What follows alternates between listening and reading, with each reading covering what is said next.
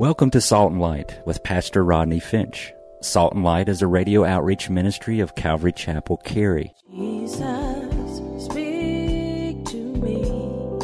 Open your word and reveal your heart to me. Salt and Light is a series of verse by verse studies through the Bible, focusing on its practical application to our everyday lives. Salt and Light is recorded live at Calvary Chapel, Cary in Apex, North Carolina. Stay tuned. At the end of the program, we will give you information on how to contact us, so be sure to have a pen and paper ready. Today, Pastor Rodney will be teaching from the book of 2 Samuel, chapter 18. So grab your Bibles and follow along. Now, with today's teaching, here's Pastor Rodney. 2 Samuel is divided nicely into three sections chapters 1 through 10. We have David's triumphs, chapters 11 and 12. We have David's trials. In chapters 13 through 24, we have David's troubles. Chapters 1 through 10, David's triumphs, 11 and 12, David's trials, and 13 through 24, David's troubles. I told you, uh, if you were with us, I don't know, let me see, just curious, who was with us in uh, 2 Samuel, say, a couple months ago, three months ago ish, okay? All right, that's, that's a good number. Again, kind of half and half, like it was Sunday. Okay, you know, I told you many months ago that um, 1 Samuel is a book about Samuel, Saul, and David. 2 Samuel is all about David's reign as king seven and a half years in Hebron, 33 years in Jerusalem. There's more written about the life of David and the ministry of King David than any other person in the Old Testament. David is mentioned over a thousand times in the Bible. In 2 Samuel, we learn of David's life and his humanity and his royalty and his failures and his, his successes. Now, if you've been with us, you know that uh, chapter 12, very important, listen up. Chapter 12, God said through the prophet Nathan to David, Because you have sinned, and uh, with Bathsheba, um, and despised God, um, God um, judged him. And the Bible says that the sword uh, would never depart from David's house. Or when the Bible says his house, the Bible means his dynasty, his lineage. Forever, David would be dealing with that because of his sin with Bathsheba. And from that moment on, the uh, sword and trouble never departed from David's house. Now, you know that after David's sin with Bathsheba, David genuinely repented and he makes himself vertically right with God. But on the horizontal, there's still consequences that never leave his life. And we're going to see that tonight. And David will be king, but he'll never be the king that he was before the sin. It was Alan Redpath who said, Listen, and I've quoted this before if you've been with me, when a man or a woman of God sins, they are like an eagle with its wings clipped. They may fly again, but never as high. They may fly again, but never as high. It's very true of David. Now, you might remember back in chapter 16, and if you've missed any of the teachings and you like to pick them up, uh, the bookstore, you can order them. Back in chapter 16, there was a man by the name of Shimei. Shimei. And he sees David and he runs out of the front door. He picks up some stones and some dirt and he throws it at David and he's cursing David. And this is the fruit of David touching Bathsheba. And I'm sure David wished he never touched Bathsheba. Uh, you might remember Abishai. He didn't take that disrespect too kindly, but he just accepted it as the will of God. David accepted it as the will of God, as God was chasing him. And we know that because Psalm 3, Psalm 41, 61, 62, 63, David writes about this time and how heartbroken he was as he's fleeing from Absalom. In chapter 17, as we gathered the last time, David has been driven out of Jerusalem.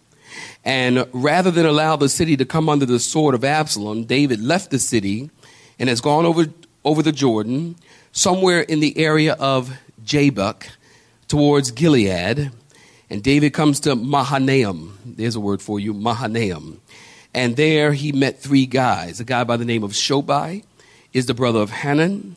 Machir, he's the caretaker of Mephibosheth and in Lodabar and Barzillai, He was the older guy, about 80 years old, really nice guy. David's out in the field and he bought, Barzillai bought David some beds and some basins and some wheat and grain and beans and lentils to help David while he was in the wilderness. We left off there. We pick up in chapter 18 tonight, saints. And if you're looking at verse 1, 2 Samuel chapter 18, you're looking at verse 1, y'all say amen. And David, in verse 1, numbered the people who were with him and set captives of thousands. We're going to take big chunks tonight, so y'all just kind of hold on, okay? Because I want to finish this whole chapter. 33 verses. Y'all don't think I'm going to do it, do you? I'm going to do it. Watch. David numbered the people because I can do all things through Christ. David numbered the people who were with him set captains of thousands and captains of hundreds over them. And then David sent out one third of the people under the hand of Joab, and one third under the hand of Abishai, the son of Zerah, Joab's brother, and one third under the hand of Ittai the Gittite. And the king said to the people, I will also surely go out with you myself. But the people answered, You shall not go out, for if we flee away, they will not care about us, nor if half of us die, will they care about us. But you are worth 10,000 of us now, for you are now more help to us in the city, King David. And then the king said to them, Whatever seems best to you, I will do. So the king stood beside the gate, and all the people went out by the hundreds and by the thousands. And the king had commanded Joab, Abishai, and Ittai, saying, Underline this in your Bible. Deal gently for my sake with the young man Absalom. And all the people heard when the king gave all the captain's orders concerning Absalom. And so the people went out into the field of battle against pardon me, against Israel. And the battle was in the woods of Ephraim. And the people of Israel were overthrown there before the servants of David. And a great slaughter of 20,000, 20,000, y'all see that? Took place there that day. For the battle there was scattered over the face of the whole countryside, and the woods devoured more people that day than the sword devoured. Saints, stop right there. Give me your attention David, you know your Bibles, don't you? David and your history, David was a man of war. And being a man of war, David knew exactly how to organize an army. Notice the Bible tells us in verse 1 that he set them in three divisions under the leadership of Joab, Abishai, and Ittai. David sets them, these men, over thousands. Now you might remember, or do you, David left the city with 600 men. And now the Bible tells us, y'all picking this up? Now the Bible tells us he has thousands. He left with 600. Now he has thousands. What happened? No doubt David left Jerusalem down the hills, across the Jordan, up the area of Jabbok or Jabbok and Gilead. And person after person knew that David was God's anointed king. And in their hearts, they knew that David was God's king and in the will of God, and that his son seeking to take over the kingdom was out of the will of God. The people completely understood that. That's why they were gravitating toward David, because God called David, and God did not call Absalom. So now there are a thousand standing with David. You know, it makes me think of Romans 8:31. You might want to write that down. Great verse. Romans 8:31. What shall we say then? If God be for us, who can be against us? Am I right about it, saints? If God be for us, who can be against us? The Bible tells us in Philippians 4 God will supply all your need according to his riches and glory in Christ Jesus. Luke 20, Psalm 110. The Lord, if you obey the Lord, he will make your enemies your footstools. Look at the grace of God. David has sinned against God, and God is still blessing and supplying David with what he needs because David, sin and all, is a man after God's own heart. David sets up the armies and battalions, and then David said, I'm going to fight with you, and I will surely go out with you. Keep in mind, David is about 60 years old at this time. David remembers chapter 11 as it was war season, and David didn't go out and fight. Are you listening? David didn't go out and fight. It's war season. And then that's when he got into the sin. He goes out on the roof. He looks over the way. He sees Bathsheba on the roof taking a bath. I don't know. Maybe that's how she got her name. I don't know. Bathsheba, she's taking a bath. And David looks over there and he sees her taking a bath. He has her brought to him. He sleeps with her. She gets pregnant. David has a problem. David would not have had a problem if he was about the Father's business and out in the field fighting as he should have been. So I think at this point, David has learned his lesson. It is war season. He got into sin with Bathsheba for not going to war. David's probably thinking, I'm not falling for that again. I'm going to fight this time. And they said, Nope, not good. And they gave David three reasons. Number one, his life was more valuable. Number two, David could bring them supplies if needed. You're more help to us. And number three, they understood it would be hard for David to fight his own son Absalom. David said, Fine, whatever y'all think. And he stayed at the gate and with the people. In verse 5 and 8, look through verse 5 through 8.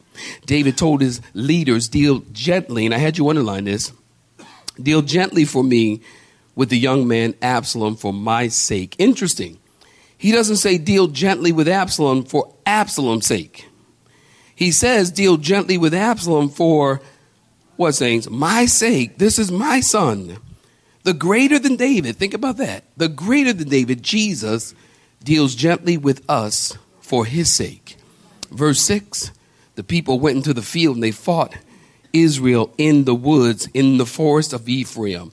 Now, here's my sanctified imagination Absalom probably forgets that Joab, Abishai, and Ittai are David's seasoned soldiers forgetting that David is one of the best field generals the nation has ever had, forgetting that his dad had been running from Saul for 20 years and survived in the desert and in the woods, the forest, and he won battles on that kind of terrain.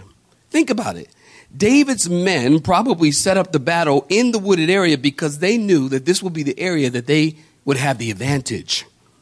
Because they know that area, they know how to battle in various areas. So it seems that Absalom and Israel walk right into a situation, and it seems that the Lord set that up. I was reading this last night and I thought to myself, it is interesting the Lord using the woods for his glory, using the forest for his glory to defeat the enemy. He can use anything. Somebody say amen. Notice in verse 7, the people were killed. This blew me away 20,000 men. 20,000. Hey, I thought about, you know, Normandy. You ever see those movies where, like, the boats, you get off the boat, and then the soldiers get off the boat, and then they get in a little boat, and then they get up on land. And then when they get to the land, there are bodies strewn all over. Think about 20,000 dead bodies. That's a lot of dead bodies. It makes me think of Revelation prophetically, uh, the Holocaust, uh, World War II. This was a long battle, swinging swords. These guys were strong. Notice in verse 9, we got to pick up. Look at verse 9. Then Absalom met the servants of David. Absalom rode on a mule. The mule went under the thick boughs of a great terebinth tree, and his head caught in the terebinth. And so he was left hanging between heaven and earth, and the mule which was under him kept right on going. Now, a certain man saw it in verse 10 and told Joab and said, I just saw Absalom hanging in a terebinth tree. So, Joab, you can't make this stuff up. Look. So, Joab said to the man who told him, You just saw him? And why didn't you strike him there to the ground? I would have given you 10 shekels of silver and a belt. And the man said to Joab, Though I were to receive ten shekels of silver in my hand, I would not raise my hand against the king's son. For in our hearing the king commanded you and Abishai and Ittai, saying, Beware, verse 5, beware lest any touch the young man Absalom. Otherwise, I would have dealt falsely against my own life, for there is nothing hidden from the king, and you yourself would have set yourself against me. And Joab said, I can't linger. I can't talk to you. Get away from me. And he took three spears in his hand and thrust them through Absalom's heart while he was still alive in the midst of the terebinth tree.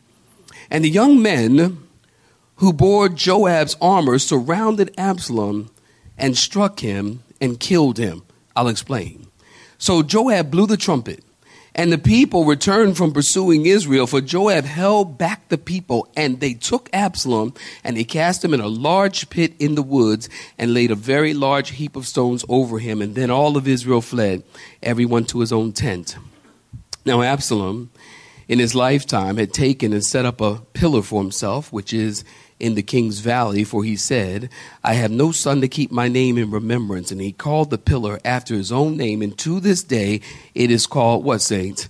Absalom's monument. Stop right there. Give me your attention. Absalom's um, met, the Bible tells us, verse 9, met the servants of David. And we don't know how he met the servants of David. We are not given the details there. Perhaps the 20,000 dead men, Absalom is fleeing the scene of the crime comes around the bend and runs right into the servants of David. 2 Samuel 17 tells us that Ahithophel told Absalom not to go to battle. And maybe because Absalom wasn't a great fighter, he definitely wasn't smart. Because if you're going to go to battle, you don't go to battle riding a mule. Amen.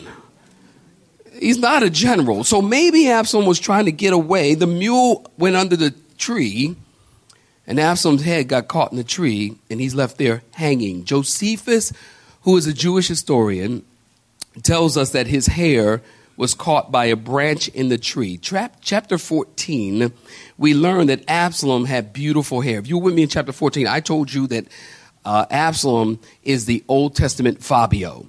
He had beautiful, beautiful hair. Beautiful hair. As a matter of fact, the Bible tells us every year he cut six pounds of it and he weighed it. Think about that who goes to battle with their hair blowing in the wind? If he would have put, I mean, I'm reading something going, why didn't he just put it like, what, what do y'all do with it? You put it in a, a bun. Why you just put like a man bun or something, man? Just put the thing up. And if you would have put it up, you wouldn't have been swinging between heaven and earth by your hair. Who does that? So Absalom's probably proud of his beautiful thick hair and that pride, watch this, that pride left him hanging from a tree. That pride cost him his life, hanging between heaven and earth. The thing you pride yourself in, I'm to say this and move on. The thing you pride yourself in is the thing that will kill you. Verse 10 tells us a certain man saw it and told Joab, I just saw Absalom swinging from a tree. That's awesome. I just saw Absalom swinging from a tree. Joab said, What do you mean you saw Absalom? Why didn't you kill him? Joab said, I would have given you money and a belt to kill him. The man said, No amount of money would cause me to disobey the king. And he specifically asked not, he was specifically asked not to kill Absalom. Remember, again, verse 5. David said, Be gentle. And the man said, If I would have killed him, we would go back to the camp. The king would say, Who killed my son? And everyone would have said, That guy. And then the king would tell you, Kill me. And you would kill me. And what good would money and a belt do me if I'm dead? Well, verse 14, Joab said, I don't want to talk about it because Joab knew the guy was right. Joab took three spears or javelins and put it in the heart of Absalom. Now, in Hebrew, in the Hebrew language, when the heart is mentioned, many times the heart can mean just the torso. It can mean the entire torso. So, more likely, those spears maybe went into his stomach, and that's considered the heart in Hebrew, because the men then come by and kill him, so he wasn't dead. So he put those spears in his stomach area. But note, Joab disobeys the king's command. Now, listen, I want you to listen quick, listen uh, closely. Look at me. Joab, this tells us something about Joab. Joab probably, this is what I feel, Mm, as you read the text, you can kind of see this. David, I believe, lost control of Joab way before this. Joab disobeys the king. David lost control of Joab way before this. 2 Samuel chapter 12, David takes Bathsheba and she gets pregnant, remember? And David tries to think quick and he begins to hatch a plan after several attempts to get Bathsheba's husband Uriah to sleep with his wife. Uriah refused to go in and sleep with her because of integrity. And David then writes a letter and he sends it to who, saints? Joab by the hand of Uriah. And the letter told Joab to put Uriah in the heat of the battle to have him killed. Uriah was one of David's mighty men. And Uriah trusted David. And that's why David wasn't worried that he would open the letter. Joab did what David asked and later learned of the sin of Bathsheba with Bathsheba. And it's probably right there that Joab thought, hmm, I'm going to start making my own decisions. I'm going to start doing what I, what I think is best.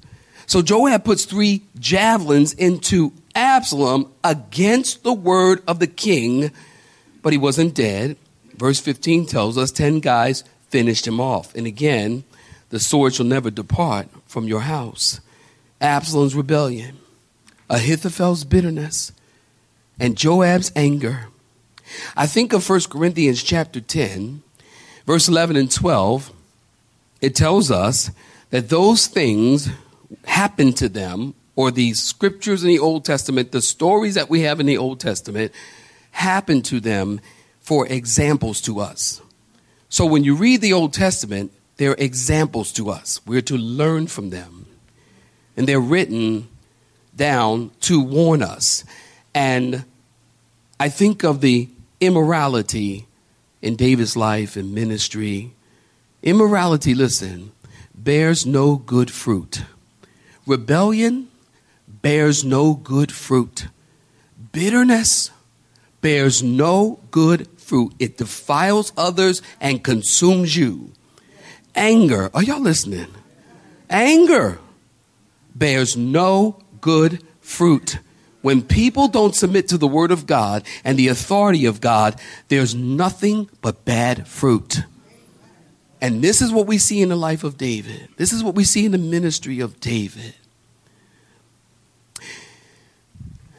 In verses 16, well, let's pick up in verse 19. Look at verse 19. Look at verse 19. Then Ahimaaz, the son of Zadok, said, Let me run now and take the news to the king how the Lord has avenged him of his enemies. And Joab said to him, You shall not take the news this day, for you shall take the news another day. But today you shall take no news, because the king's son is dead. And then Joab said to the Cushite, Go tell the king what you have seen. So the Cushite bowed himself to Joab and ran. And Ahimaaz, the son of Zadok, he's a priest, said to, again to Joab, But whatever happens, please let me also run after the Cushite. And so Joab said, Underline this in your neighbor's Bible. Why will you run, my son, since you have no news ready? But whatever happens, he said, let me run. And so he said to him, Run. And then Ahimaaz ran by the way of the plain and outran the Cushite. Saint, stop right there. Give me your attention. The Bible tells us that Joab blew the trumpet in verse 16. Back up a little bit. Joab blew the trumpet in verse 16. That's a shofar. You might want to write that in your margins to stop the bloodshed. And remember, there are more than 20,000 people already dead. Verse 17, they took Absalom and they put him in a pit. Now listen, that is biblical. That's biblical. Parents, this one's for you. Deuteronomy chapter 21, 18 through 21. If a man has a stubborn and rebellious son who will not obey the voice of his father or the voice of his mother, and who, when they have chastened him, will not heed them, then his father and his mother shall take hold of him and bring him out to the elders of the city to the gates of his city. And they shall say to the elders of his city, This, this son of ours, this son of ours, doesn't that sound like parents? This son of ours. Usually, I when my kids do something, I say, That son of yours. She go, no, ain't my son, that's your son.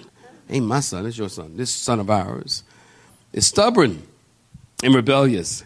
He will not obey our voice. He is a glutton and a drunkard. Then all the men of his city shall stone him to death with stones. And so you shall put away the evil from among you, and all Israel shall hear and fear. So they buried Absalom. The Bible tells us they buried Absalom under a heap and that's justice in God's economy.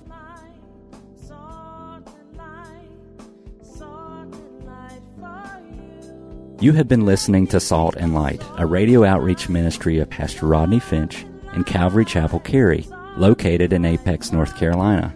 Join Pastor Rodney Monday through Friday at this same time.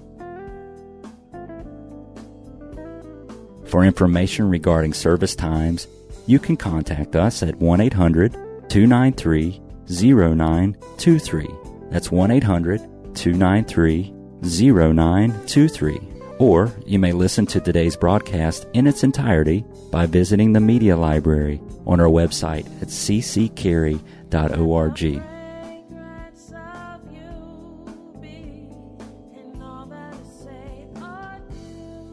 We would like to thank you for tuning in to Salt and Light and pray that you have been blessed. Until next time, may you be salt and light.